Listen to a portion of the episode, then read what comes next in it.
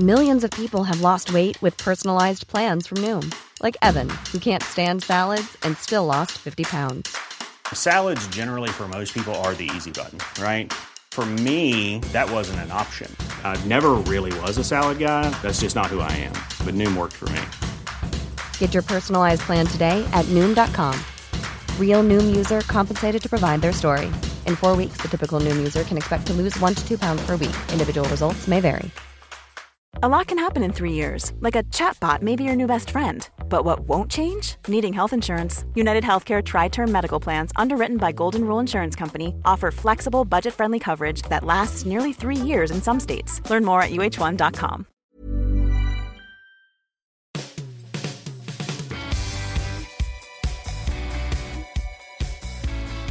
Welcome to the Football Writers Podcast, featuring me, Mike Calvin, Seb Stafford Bloor of TIFO Football, and Adrian Clarke, the tactical analyst. Whatever the song says, there's more than one Tottenham Hotspur. With Harry Kane, they've got drive, fluency, confidence on the ball. Without him, they're timid, palsied, ineffective. Here's the irony going into Wednesday's FA Cup tie at Goodison. Jose Mourinho self consciously seeks to dominate his football club. He staked his reputation on winning trophies. Now, Seb, he can't do that without his captain and his talisman, can he? Certainly doesn't look like it, Mike. We're now 14 months in, and the difference between a side that contains Harry Kane and one that doesn't is is actually really alarming because obviously a world class player and you know a player like that will always make a difference to a football club, but for the difference to be so pronounced and for the team to look so lost without him is is it speaks to something which is really concerning because it, it I think it describes the lack of method which exists. I mean, we, we we've known for a long time that Jose Mourinho's preferred method of attacking coaching is to kind of to is to depend on you know the attacking players' instincts and a kind of more ad hoc form of the game, and that's fine.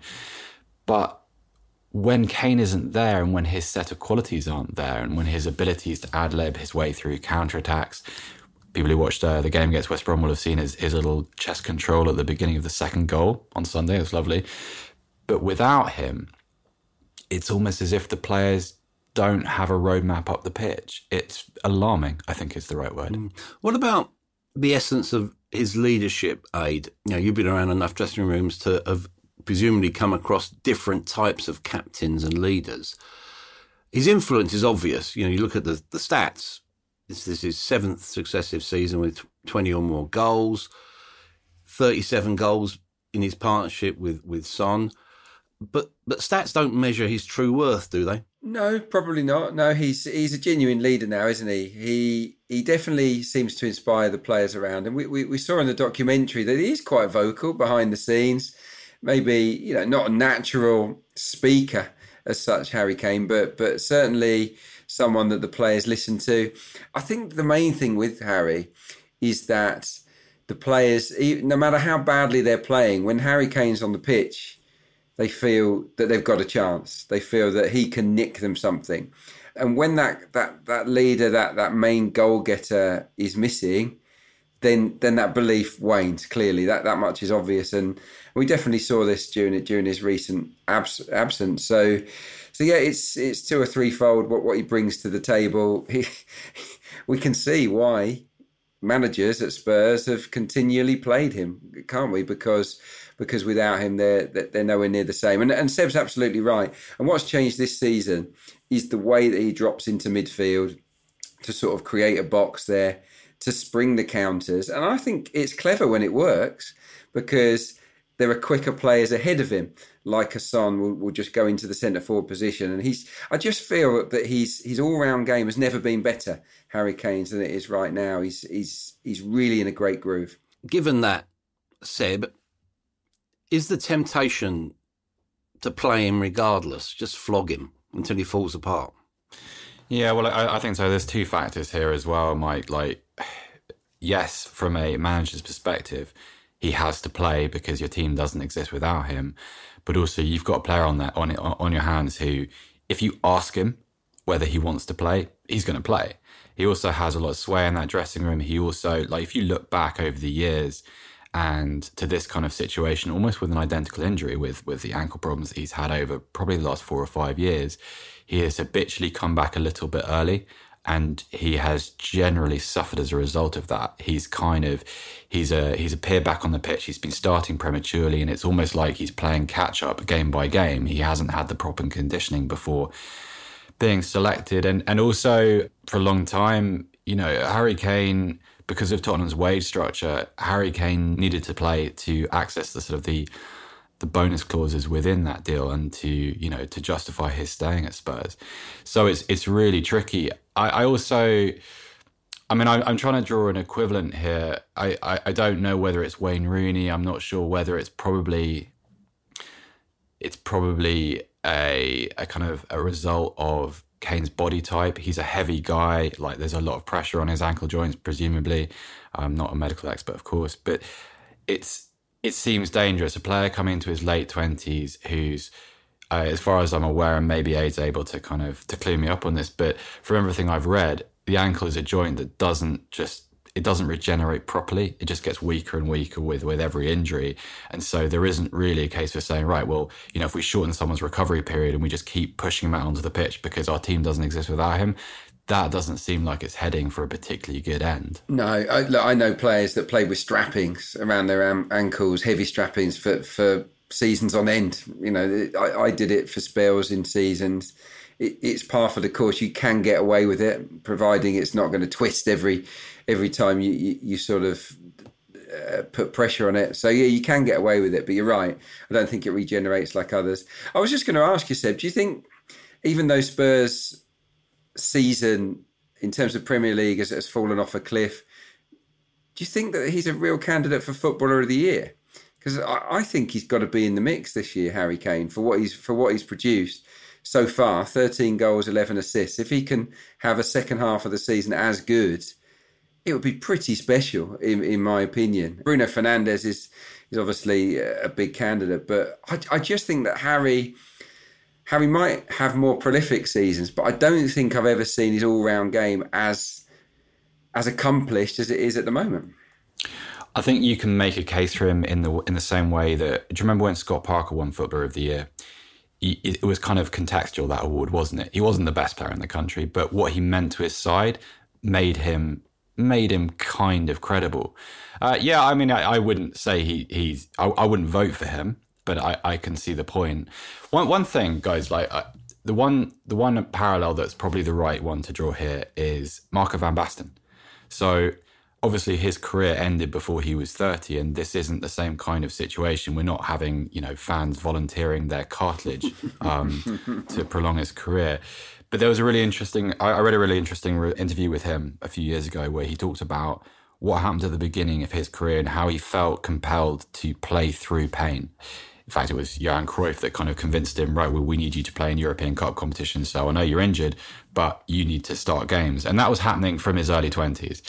And I'm not trying to ring any alarm bells, but it's just this timeless reminder. You, you got to be careful with footballers. Footballer is a proper commodity, and when it's Kane at Spurs, there is no Spurs without Kane at the moment, and you, you have to you have to respect that. And I got a few friends that I was I was texting with over the weekend, all Tottenham supporters, and they were talking about how they feel a little bit uneasy with the idea that Jose Mourinho at the moment is the one making is is the one making the decision to start him because there's there's a kind of conflict of interest there, isn't there? Because I would say that had Jose Mourinho not won that game over the weekend, his job would rightly be in question. I don't think you can, you know, West Brom are one of the worst teams in Premier League history, this West Brom.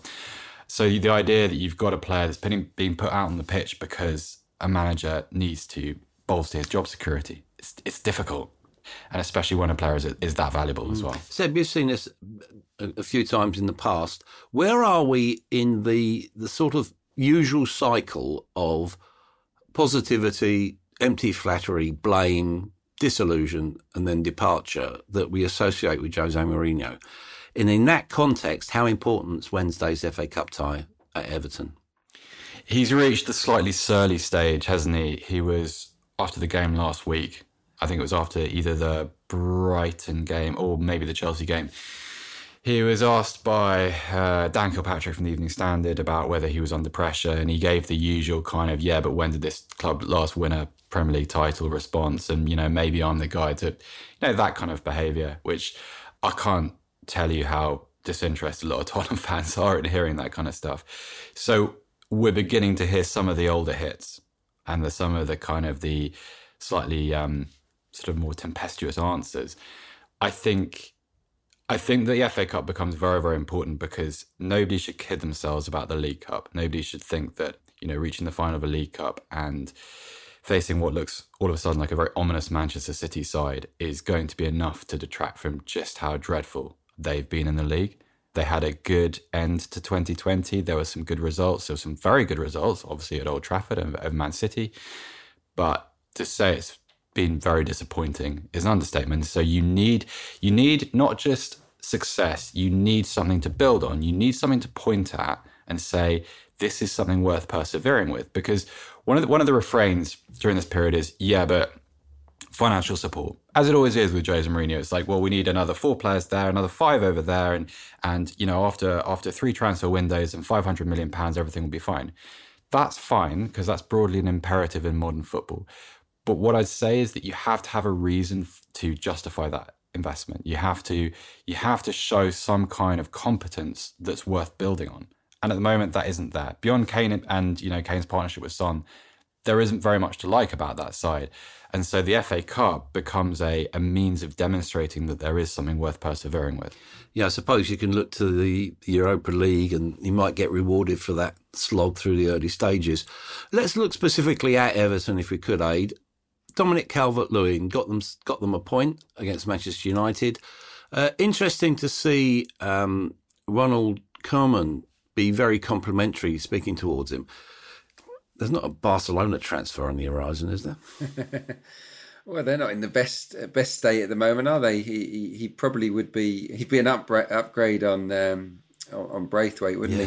he? Um, look, he's, he's a good player, um, Dominic Calvert-Lewin. Very, very good player. For me, as a centre forward, he's got the full package. And as a number nine, I would put him as a second behind Kane, really, in terms of English talents. Just think about his attributes. He's quick. He's one of the fastest centre forwards in the division, actually, statistically. He works hard. He's a very good finisher. Conversion rate's excellent this season. And he's also dynamite in the air, Calvert Lewin. So, yeah, he's got everything there. And and this is this has been a wonderful season for him, and and I'm pleased for him because he had that that dip, which coincided with Everton sort of wobbling as well. But but yeah, he seems back in the groove, and yeah, it's it's going to be interesting to see Calvert Lewin and Kane on the on the same pitch together again. Obviously, at the start of the season, Everton did a job on Tottenham, didn't they? On the, on the opening weekend, wonderful performance. No doubt they'll be looking to to repeat the trick. But yeah, I'm, I'm a big fan of Calvert Lewin. I think he's going to win a lot of England caps. Mm. I also saw that you did a piece around Ben Godfrey. Do you think he's been their most effective signing with a you know, an appropriate shout out, perhaps to the intermittent impact of of James? Yeah, I mean, Ham, yeah, James has has given them a bit of uh, match winning quality, hasn't he? But yet, no, Ben Godfrey has been Carlo Ancelotti's most useful player. I don't think there's any doubt about that. You think about where he's played so far this season. He came into the team at right back, or yeah, right back, I think it was. Did a job there. Then he got moved to the right side of a back three when Everton went with that. And then Ancelotti went through the Tony Pulis phase of having four centre halves, and Ben Godfrey moved to the left. and for the recent game against Leeds, or the last two games, he's played centre back finally within a back four with two different partners. And I tell you what, he's looked immaculate in all of those positions. He's he's barely put a foot wrong. Again, quick, calm, got a good defensive nose. I did I, what I said in my piece was that I can understand why there are comparisons to Rio Ferdinand. I'm not saying he's at that level yet, but but I do think this is a player with great potential, and and Carlo Ancelotti is bringing out that potential now. And yeah, I think I think he will his value. And he wasn't cheap from Norwich, but his value will have will have soared this season. Mm. Speaking of Ancelotti, Seb, he's targeted the the FA Cup as almost a staging post on the way to greater glory in the years to come, perhaps. Give me your assessment of his time in charge, please. Interesting, because I, I break it into two, like the sort of the, the tactical, technical aspect and the mentality. Because I remember watching the game over the weekend and thinking, I know there was a very famous 4 4 between these two teams a long time ago, but you remember thinking, like, previous generations, Everton side, two down at Old Trafford. I don't think they come back from that. And then when they lose there, when they when they go back to three two, I think they fold at that point as well if they don't have the same kind of manager and also let's be fair, some of the same caliber of players on the pitch. It also reminded me of a game I was at way before the lockdown, which was the the win they had over Watford last season when they put together one of the worst 44 minutes of football I've ever seen and then somehow managed to be 2-2 going in at half time and then they won the game very late on with a Theo Walcott goal. And so I, I, think that kind of summarizes what I think of them in that like they're not always that impressive to watch and they have off days and they're a little bit little bit unpredictable, but they are tougher mentally and they get points in games and in situations which previously they wouldn't have done. I also think it's it's very difficult to to say that they'd be able to attract a player like James, for instance, or lead the market for a Doucouré type, where Ancelotti not there because and this feeds into your question about how important the FA Cup is, Mike. If they can make hay in a competition like that, all of a sudden Everton becomes a, a destination for players who want to win things. And that's really important. If you want to go on attracting a James type, and I'm not suggesting that they're available all the time, but that kind of player that occupies that sort of space in the game, you become, okay, well, you know, maybe a, a Manchester City, Liverpool not going to take a chance on you, but come here and you can actually achieve something. And I think that's really important. And I think Ancelotti is a big part of that. You can't argue with what he's achieved in the game, and he is a winner. I know that's a little bit of a trite description, but that's just the case. And so I think all of these things are sort of calcifying into a tougher, not necessarily, more ambitious because they're, they're wealthier, but also a, a more optimistic Everton, I think is how I describe them. Just quickly, you mentioned tougher mentally that just look at their results, particularly away from home, well, not just away from home, but the teams they've beaten. They've beaten Leicester, they've beaten Chelsea, they've beaten Spurs, they've beaten Arsenal. The only big team, traditional big team they've lost to is United, and that was at home. Their only two away defeats, Southampton, Newcastle, they had big injuries at the time. Really a tough nut to crack, and and you can't, you haven't always been able to say that about Everton. True. Speaking of United aid, David Moyes uh, returns to Old Trafford in midweek. Are you going to give him a bit of credit now? Oh, I have, well, I have done. I've retracted my past criticism of him before on this podcast. Um, I, I, I didn't back him to revive his Premier League career, and he has. And you know what? He's playing an absolute blinder this season. You, you, you cannot deny it. I love the way that he's moved from a back five to a back four, and it's really settled. And Cresswell is, is, a player rejuvenated, deserves a lot of credit for that. Obviously, the recruitment of, of Coufal and, and Soucek was was fantastic. Great base. It, it, was a tough decision to, to take Mark Noble out of the regular starting eleven, but he did it, and it's it's been the right call. And then and then in the positions up front, not with a striker, obviously Antonio's the only striker, but in those three attacking midfield positions, he's, he's got really good competition for places, so they're, they're keeping everybody on their toes. I, I, think he's he's ticked all the boxes this season, David Moyes, in terms of doing things right. I even think the decision to bring in Kevin Nolan was a smart one. Obviously, it didn't work out for him as a manager, Kev, but having someone younger inside that dressing room, because obviously there's David Moyes and, and, and Stuart Pearce, having someone younger in that dressing room, I think was a smart move. Just someone more relatable to the players that can bridge that generation gap. And yeah, I, I, yeah, they're doing fantastically well. Probably, probably go out to Manchester United, but but they won't just go there this time and hope for damage limitation as a Moyes team has done before. I think they'll go there a little bit like Everton and be competitive. And that's all West Ham fans want, home or away. Be competitive, try to win. And my criticism of him before was that he was defeatist in his tactical approach, but but that's not the case now. Yeah, okay. Well, I better uh, apologise for a double red card offence there. um, speaking of which, uh, we've got to mention Soucek's red card by Mike Dean. Seb, why aren't referees judged on merit? Well, this is the strange thing because the way the, the way the PGMOL selects match officials for um, different fixtures is based on a league table. They rank their individual decisions, and that includes linesmen as well. They go through every decision a referee makes or fails to make during a game, and they kind of have a, like an internal little ranking system, which isn't available to the public, of course. And they sort of move up and down.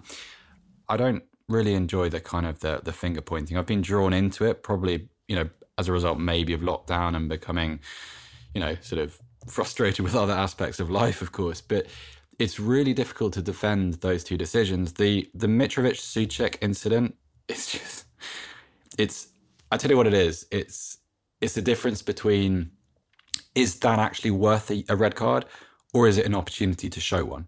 Because those are two different things. It's a if someone if if if if a kind of member of the public looks at that, I think they they know full well what's happening. Soucek is surely just trying to escape a grapple, and there's been a little bit of contact. And Mitrovic, who was all sort of, he went to kind of player union after the game. Well, maybe maybe maybe doesn't roll around on the floor and get the opponent his opponent sent off. I mean, you can't have it both ways. Like either you're he needs he needs to be called out for that, doesn't he? Well, I, I think so. Like I, I appreciate the fact that he's gone to bat for Soucek after the fact, but he's also got him sent off. Really, it doesn't excuse the the error of the referee and how I, I, still don't understand how the decision's been made really, but it, it's um just a very strange incident. It was kind of like a it was like a suspension of common sense, wasn't it? It was I, bizarre. I, I, would describe it as laughable, but it's it's the least funny decision I've ever seen because it's it's it is worrying. It is it is alarming that one of our so-called top officials can deem that a red card offence. Now, for me, referees have got into a, a, a horrendous habit of punishing first. The instinct is to punish. Now, for me, a red card or a penalty should be kind of the last resort in terms of I'm left with no option. That is a penalty. I'm left with no option. That has to be a red card. I think that that the threshold has has gone way too low, and and that they're just too eager. They're just too eager to to make these decisions. I don't know what you guys think about this, but and I don't want to come across. I don't want to be the, uh, an old man about this, but when I was growing up, and when I used to when I was when I watched football on television, and when I went to to to, to football, I always it was always kind of the unwritten rule that a red card was a last resort. Mm. It was the thing that everybody wanted to avoid happening, and it would happen. Like I, I know that there's always been bad tackles in the game, and that they've always been sending offs for as long as anyone can remember. And you know, there've always been players that have, have bent rules. Now it feels like we're we're in a situation where you have to avoid giving an official the opportunity to have a moment in a game, like to have this kind of to to, to alter the course of a match. And I, I feel like in a way, you have to reclaim that balance because we don't want to talk about referees all the time. I know it's a little bit of an hypocrisy, but because that's what we're doing. But you don't want to have to have this on a Monday morning. I, I genuinely think that everybody at the PGMOL, including the, the, the bosses, need to go on a refresher course.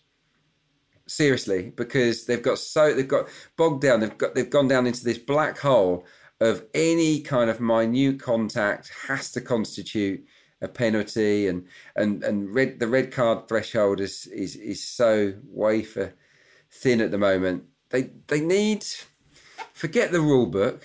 They need to, to, to take advice and just talk to people in the game. Talk to managers, talk to players, talk to former players, get in a room and say, what is this? What is is this a penalty? Is this a red card?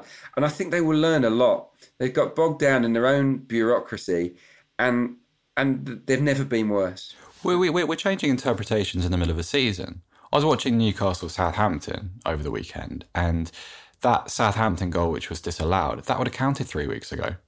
Like that is ridiculous. We we we we've been normalised to this. This kind of, you know, we'll do anything we can to avoid the mea culpa, which is right. We'll we'll change the interpretation, and you know, this was actually correct because X Y Z, but as of tomorrow, it won't be because we've I mean, it's just nonsense. Like, a, you can't keep up. And if I can't keep up as just someone that's watching the game, how can players keep up?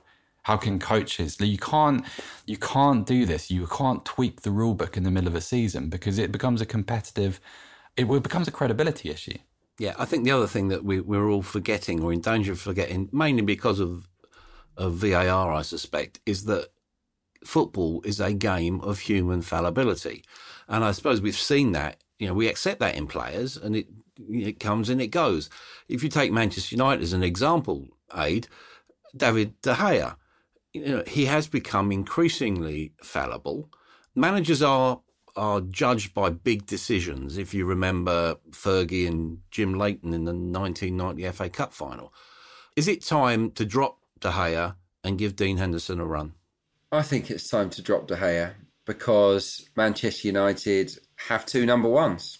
If the number two was was considerably weaker, you'd, you'd, you'd maybe give him another chance. But but but, but Henderson is so good that that the you, there can't be too much in it, and I think you you have to you have to be a bit bolder if you're only going to Solskjaer. I've I've loved David De Gea. I think he's been an amazing Premier League goalkeeper down the years. But the truth is, he's gone soft. He's one of the least brave keepers I've seen in many years, actually. And that's and I'm not the only one that can see that. Opposition teams can see that. And and and he's now being maybe viewed as someone that doesn't fancy it, doesn't fancy 50-50s. When he comes off his line, he doesn't commit himself. He hesitates. So that's the problem that he, he's got to fix. And I think Ole has got to drum it home to him that that he's you know his his career as a as a world class goalkeeper is on the line unless he toughens up. But yeah, for me in the in the short term, Ole Gunnar Solskjaer has to make a tough decision and and leave him out. I think Henderson could easily have started this season based on what he did at Sheffield United anyway. So so yeah, give give him a go. He hasn't been disastrous, but but when you've got a backup as good as Henderson, it, shouldn't take that much to to change things. Yeah, is there a sense, Seb, of cracks being papered over? If you think about Maguire's vulnerability on turn, maybe a lack of consistent centre back partnership, we're still looking for who their best defensive midfield player is. Was Ole basically stating the obvious when he said, "Look, we're not title challengers"? It's hard to say because I think that's a, a kind of a default answer in that situation for anybody. I mean, Jurgen Klopp was saying that when he was sort of 400 points clear last last season. So, um, I think I think he must be aware that there are needs to there, there, there are issues within his side, like the defense. Lindelof he's a funny player, isn't he? Like you you can watch him in one half and think he's quite convincing, and then there's something quite frank, frantic and jerky about his style that makes it a little bit unsettling to watch him defend. And I think Solskjaer's aware of that. I don't think they they did the business they wanted to do over the summer. Clearly, their main target was Jadon Sancho, and that didn't happen. And it didn't happen at the cost of you know other things which needed to uh, needed to occur. So I, I think it's fair, and I think he recognises that there are parts that need to be rebuilt. But I would I would say also that you know that's kind of a separate issue to well, how is he managing some of these games? If you look at some of his substitutions and when they come in games and how he responds, hey, listen, how he responds to the goalkeeping issue. You know, David De Gea cost them points at um, against Sheffield United. Whether that goal should have been allowed or not, it's kind of irrelevant. He should have come for that cross, which they which made it one 0 cost them points at the weekend, which would have put them within touching distance of Man City. So there's a kind of there's a hesitation over some of these important issues, and that seems to be a theme throughout his management. So yeah, there, there's a multitude of issues. There's not one diagnosis for why United aren't quite where they should be, but yeah, the, these are things that need solving. With Manchester City, aid, let's not go too far over the top. Well, actually, on second thoughts, let's go over the top. um, are they capable of winning all four that they're in? League Cup, FA Cup, Premier League, Champions League? More capable this season than they were last season and the season before because they're not making the same mistakes. Defensively, they're they're not giving up the chances that, that they were, and for that reason, we have to view City as a different beast now. They're no longer just the swashbuckling team going forward; they're also the the team that are hard to create chances against. So yes, well, there'll be overwhelming favourites to win the League Cup, FA Cup. Yeah, I think I think there'll be favourites for that. Obviously, the Premier League they're in they're in pole position, and and this isn't a vintage Champions League, is it? I don't think the European giants are are anything special this season. So yeah, after what was a really sort of low key start to the campaign, where none of us were going overboard about them they're coming with a, a quite stunning run, aren't they? And you've got to remember that 4 1 win at, at Liverpool, which could have been five, obviously, with a penalty, was done without their best player, Kevin De Bruyne. So, and, and also without a striker. So, I mean, it's a little bit scary, isn't it? The, the, the way that they're going. I think that Gundogan is is absolutely key in terms of adding those goals from midfield, but not just that. When they don't have the ball, he, he, we know that he can be a defensive midfielder. So, so he's the two players rolled into one. Cancelo is, is two players rolled into one. He's a right back and also a central midfielder that allows Gundogan to, to push on. Foden is a playmaker, a winger, a false nine, all rolled into one. They've just got a lot of unpredictable yet brilliant players. And yeah, credit where credit's due. Pep Guardiola has, has regenerated the team this season and, and they're better. Mm, his handling of, of Phil Foden in particular has basically proved a lot of us wrong, hasn't it, Seb? He's obviously been following a long term strategy with him and was rewarded at Anfield with, with what basically was a coming of age performance. Yeah, I think a lot of us got greedy, myself included, in wanting to see him and wanting to see him, you know, bedded into that side probably prematurely. And we've all been proven wrong.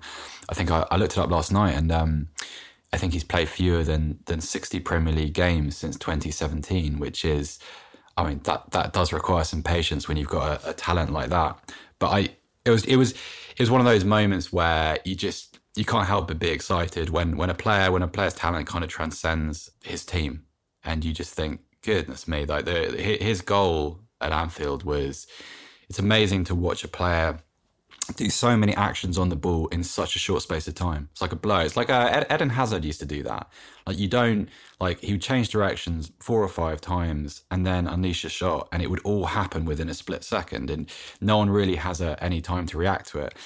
He did that. I mean, he he did that for uh, for the first goal when he he kind of knotted up um, Trent Alexander Arnold a little bit and created space for what created the shot that would um that Gundogan would turn in, and then did the same on the other side to Robertson, who he made he made look like he he'd started 23 games this season. He just looked absolutely shattered, but you know it was merciless, and it was just a um, fabulous performance. Mm.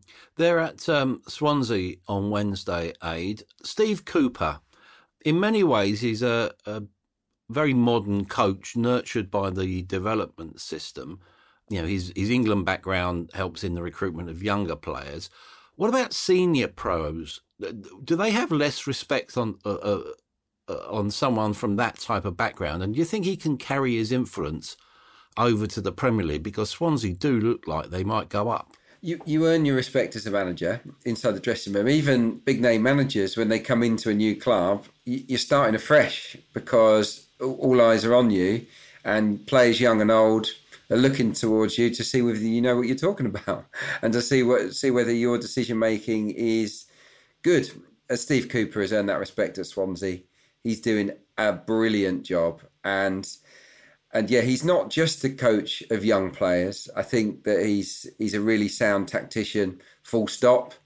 And what's impressed me most about Swansea and Steve Cooper this year is the fact that he recognised that they were a bit too raw, a bit too young last season, and he's gone and brought in some more experienced players. Conor Hourihane has come in and been excellent. Uh, Jamal Lowe who's not old, but but has got lots of championship championship experience, has come in and been brilliant. Ryan Bennett as well, player that, that sort of hasn't really made it in the Premier League, but he, he's shone for them, and he's blended those guys in with these good young players, and that they're a quality team.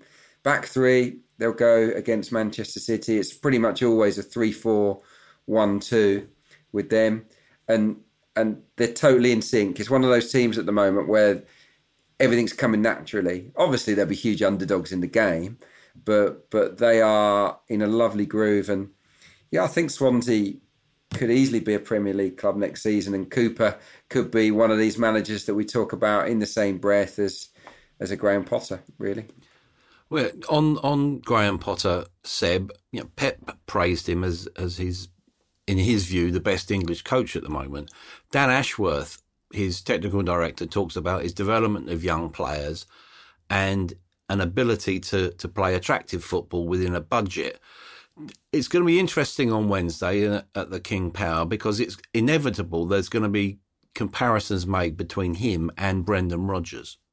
Yeah, and I, I, I think that's fair. I, I think um, in it might be a little bit premature because um, Graham Potter and, and Brendan Rodgers have, have kind of operated it in different areas of the game.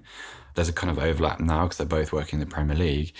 But it's it's similar, isn't it? It seems to be based on improving players and giving opportunities to young players.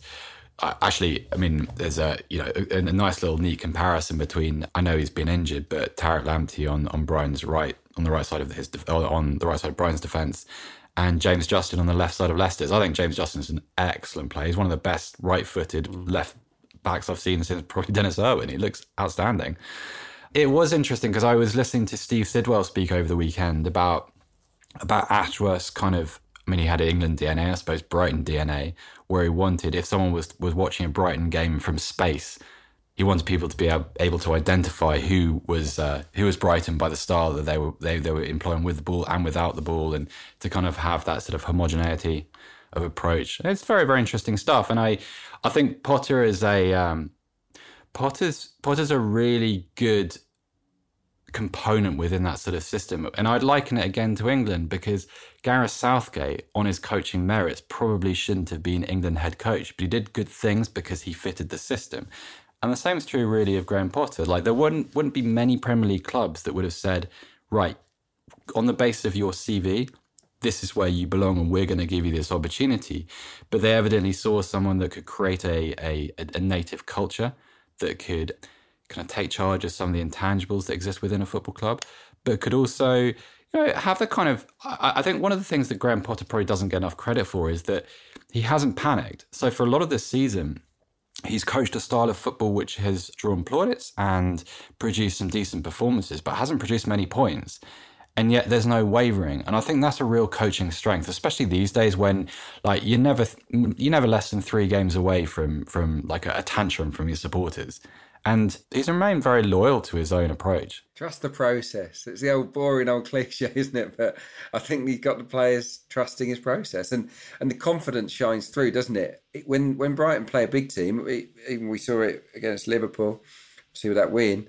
They there's no inferiority complex. There's no damage limitation. It's like we're going to play our game, and we think we can be a match for you. And and and yeah, he's he's got. You need everyone on board, but I think uh, the same as what I just said about earning respect. He went into Brighton and earned the respect clearly instantly because within weeks, a team that had played cautious defensive football were knocking the ball around at the back with, with unbelievable self belief. So yeah, he's he's a quality coach. Can't deny that. I, I wonder where the. I mean, I was watching that game against Spurs a couple of weeks ago. That point about buy-in aid is, is perfect because you, you, you saw two teams face each other and no doubt, like on a player by player basis, Tottenham was stronger. And yet you saw the difference between a, a team that knew what they were supposed to be doing and believed in what they were supposed to be doing and a team that clearly didn't. And that's that's a huge that's a huge advantage to have. And uh, yeah, it speaks volumes about the coach that, that his players react to him like that. Mm, as does Leicester's performance under Rodgers, who's always struck me as being an underestimated man manager. Yeah, I, I, think players players like Brendan Rodgers. It's um, we we take the Mickey sometimes in the media, but I, I like him. I've always I've always rated him. I've always I've always kind of liked his confidence, and I like the the style and of his teams. I really do. And yeah, yeah, management, man management. I mean, you don't, you just don't hear of any problems, do you, at Leicester? I mean, Jamie Vardy, he's a big character within that dressing room, and he's he's he's managed him staggeringly well, hasn't he? And and you know, Kasper Schmeichel is is a is a guy that can sort of manage the team from the back, I suppose. The same with Jonny Evans, but but yeah, Brendan Rodgers, I think is is right up there, pound for pound. I think he's fast becoming, if not already, an elite coach. Do you think maybe the um, the way that he was he was treated by some of the media? I think that did him good. Honestly, I think I think I think Brendan Rodgers version one needed to have not his his wings clipped, but needed to needed to suffer a little bit of gentle mockery because there were times when his personality was problematic, and there were times actually when I think his personality probably caused a few issues with players. We remember that infamous Liverpool documentary, and the things he would say sometimes, occasionally they, they set his teams up for falls. That was particularly true at Liverpool, and and the the new version of him, you, you kind of with all of that stripped away, we're able to say, goodness, what a good coach he is and how, how effective he is at managing young players. And so it's been to his benefit. I dare say it's been unpleasant at times, but it's it's worked out. Just look at the energy of Leicester's team. Just just look at yeah, the way exactly. they work yeah. with and without the ball. James Maddison's obviously a great example with his enthusiasm to play for Rodgers, but but the not not the other teammates don't speak as well as James Maddison, but but just look at them. Look at the way they're running around the pitch, working for each other. There's there's a massive hunger there, and again, there's a belief. Leicester, I I firmly believe that that Leicester dressing room believe they're in the title race. They think they can win the win the Premier League this season, and and and I think that they can definitely win the FA Cup if they put their mind to it. So yeah, this this could be an amazing season for the Foxes. Mm. What about the king of stand up, Sean Dyche? Are Burnley durable enough for a long cut run in what's you know pretty much a remorseless season? I don't. I mean, I I think they could be, but I don't think they will be. I think, given their placing in the league, I think, um, and you know, Fulham getting better. I mean, they're not really within touching distance, but they are an improving side. I think for Burnley, especially given their takeover, priorities are clearly going to be the Premier League. Uh, also, given some of the questions about their takeover and some of the potential red flags that have been raised there, I think it just becomes about league survival again.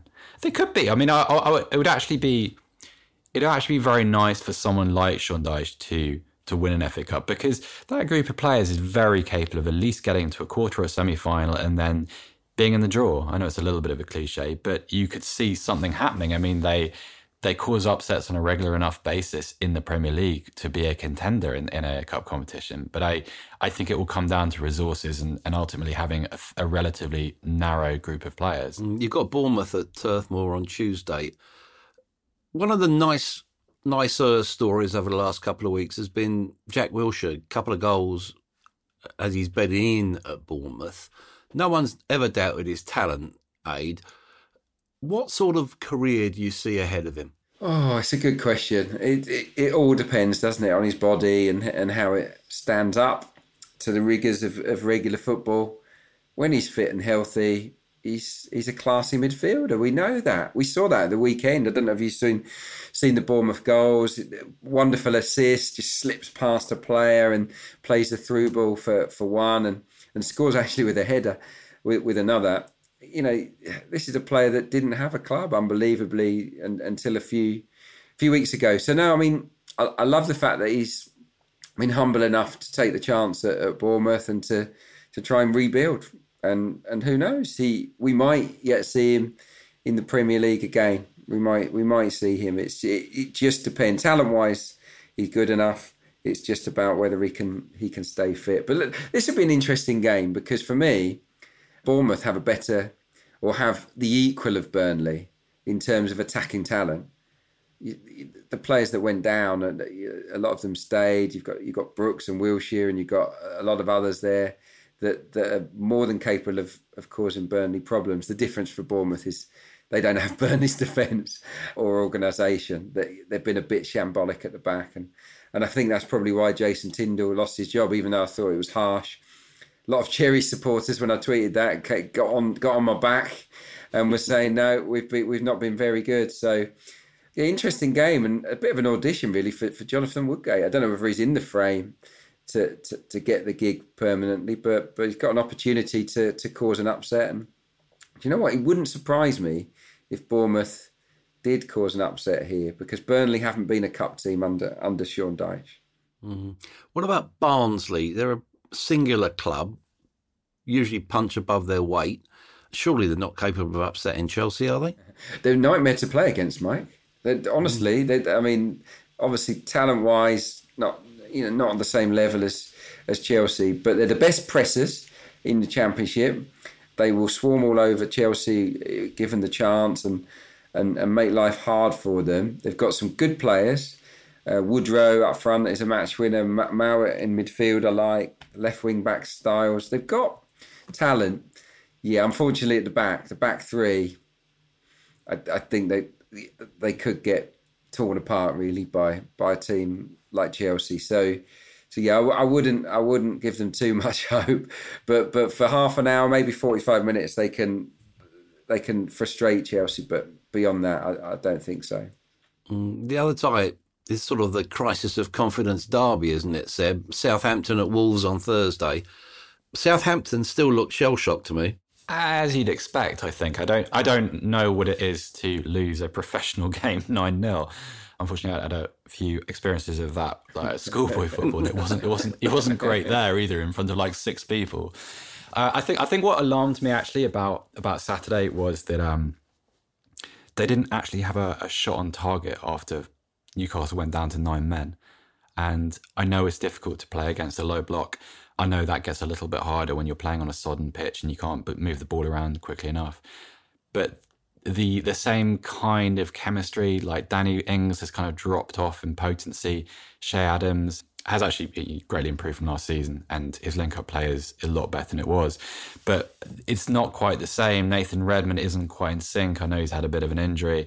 So it, it's difficult. Wolves, I've got fewer concerns about. I think Willian Jose is uh, he's made a difference. I know he hasn't scored yet, but they've looked like a more cohesive attacking unit since he came into the side. I think Pedro Neto is starting to play really, really well. He's been one of my favourite players to watch this season. And the defence is steadily improving. You know, Wolves could very nearly have nicked that game against Leicester and they were in it all the way through. Were it not for like a Kasper Schmeichel save, then they would have done.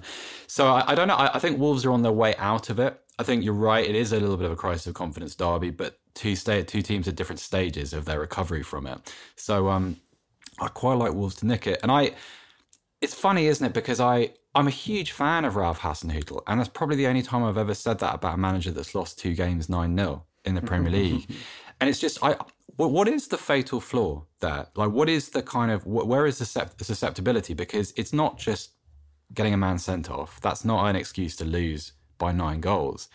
It seems like a it, it seems to describe almost a stubbornness of coaching. I think they started to feel sorry for themselves in that, in that game. And yeah, maybe. Because they've had no options on the bench. Injuries have hit them massively. Yeah, I think they just felt a bit hard done by. And yeah, it was worrying how they collapsed again. Well, for Wolves, so for Southampton, the injuries have, have definitely dented them and their consistency at the back. But Wolves are starting to get players back. I noticed Jonny, the left wing back, played didn't he against Leicester, and I think that, that Jonny makes a big difference. They, for me, Wolves have to be back three. They have to be a back five team. They've they've they've tried out the back four, but they don't look the same. I mean, Arsenal should have been three up before they you know before what happened happened at, at Molineux. That they were quite worrying Wolves, but but when they play in a back three, I'm I'm far less worried. One other tie Sheffield United against Bristol City. We almost forgot Sheffield United were playing Chelsea on Sunday night because it was obviously overshadowed by the fallout from Liverpool's defeat by Manchester City. Seb, looking at that, do you think now Liverpool will concentrate on the on the Champions League? And if you look at some of the the, the flaws in that performance, specifically Alisson, is that the sort of game you just bin it it's it's a it's a distraction. You've made your mistakes. You know, there's there's not that much to learn from them. Yeah, I think so because I mean it, there were a lot of mental mistakes in that game, not just from Alisson. I thought some of the sort of the defending out wide was really poor. The inability of the midfield to protect those two fullbacks was really disappointing as well. It, I'm, I'm split really, Mike, because in one sense, yes, you need your goalkeeper to forget he's had a day like that fairly obviously and for obvious reasons. At the same time, though, I wonder whether there aren't some things to take from it, which is that I, I don't I don't know whether this is I don't know whether Jurgen Klopp has handled this period particularly well. And that's said with all deference to what's been achieved. Liverpool have had a magnificent three years, and what he's done in that city is amazing. And none of what I'm about to say affects that. Nevertheless, I feel like there's been a few too many attacks on broadcasters, a few too many spiky interviews. I felt like his his barb about Manchester City's two week break was maybe fair, maybe you know entirely justified, and he had a point. They did have an easier schedule, but is that really the best way to prepare a group of players for a game like that? Is kind of to give them the ready-made excuse. I don't know enough about psychology to answer that properly, but what I do know is that this has been a different Jurgen Klopp to the one we've seen over the last few years.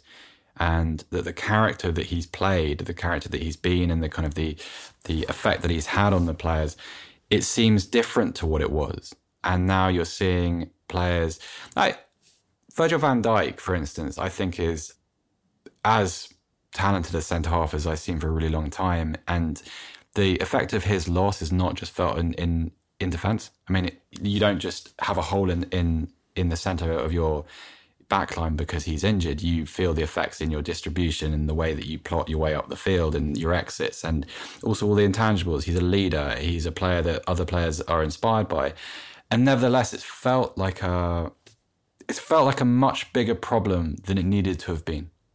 And again, that that's I, I accept that there have been other players missing, but it's been it feels poorly handled. I don't know if I'm being harsh, but it it, it and, and maybe this is yes an afternoon to forget, but also maybe there's something to learn from what happened over not just in that game, but the games prior, the losses to Brighton, the losses to Burnley. Liverpool have enough players to survive those games and to have produced better performances than than they ultimately did, and it it it's not a terminal situation. Let's not be melodramatic, but I feel like something needs to be tweaked there. Mm, they've got eight days to prepare for the Champions League leg against, or first leg against Leipzig. That's going to be in Budapest, Aid. Is that modern football? No fans, so you can play anywhere?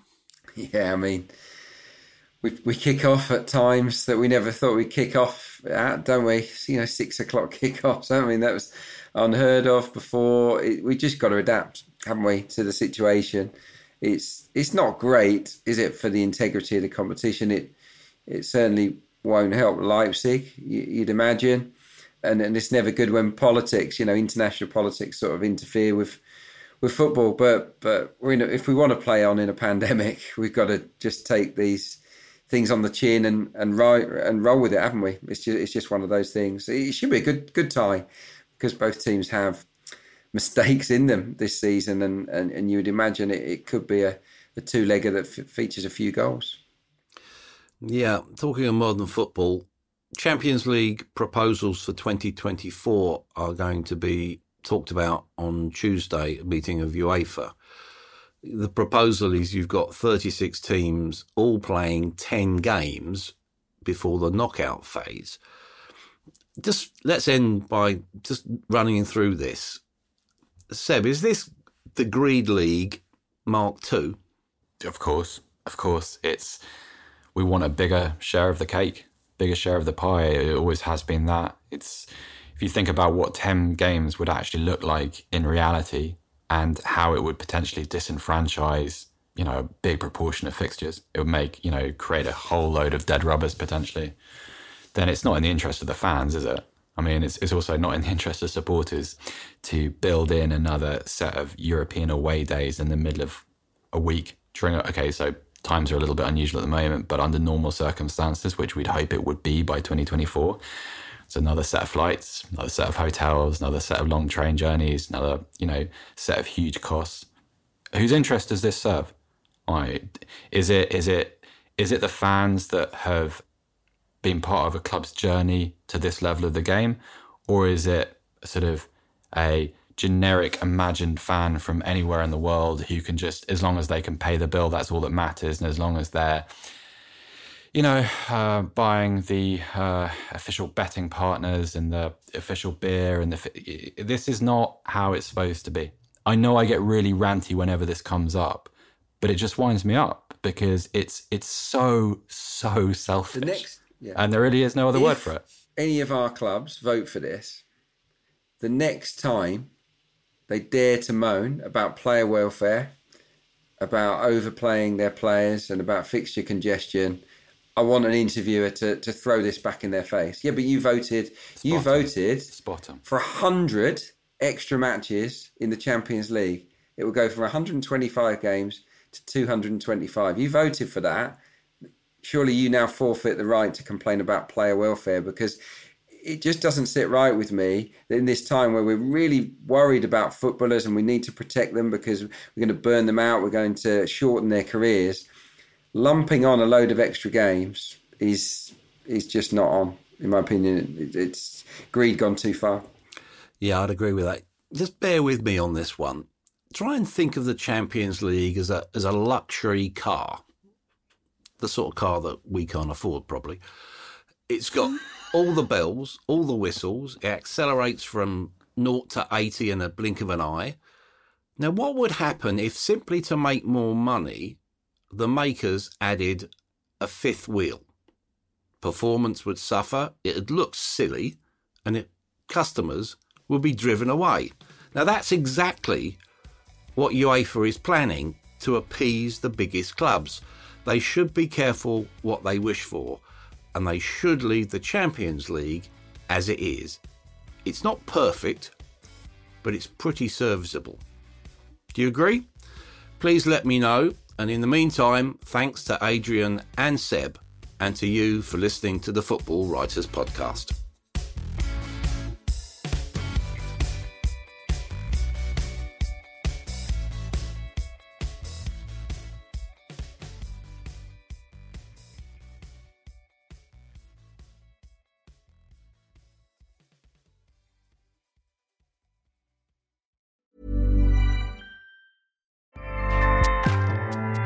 ACAST powers the world's best podcasts.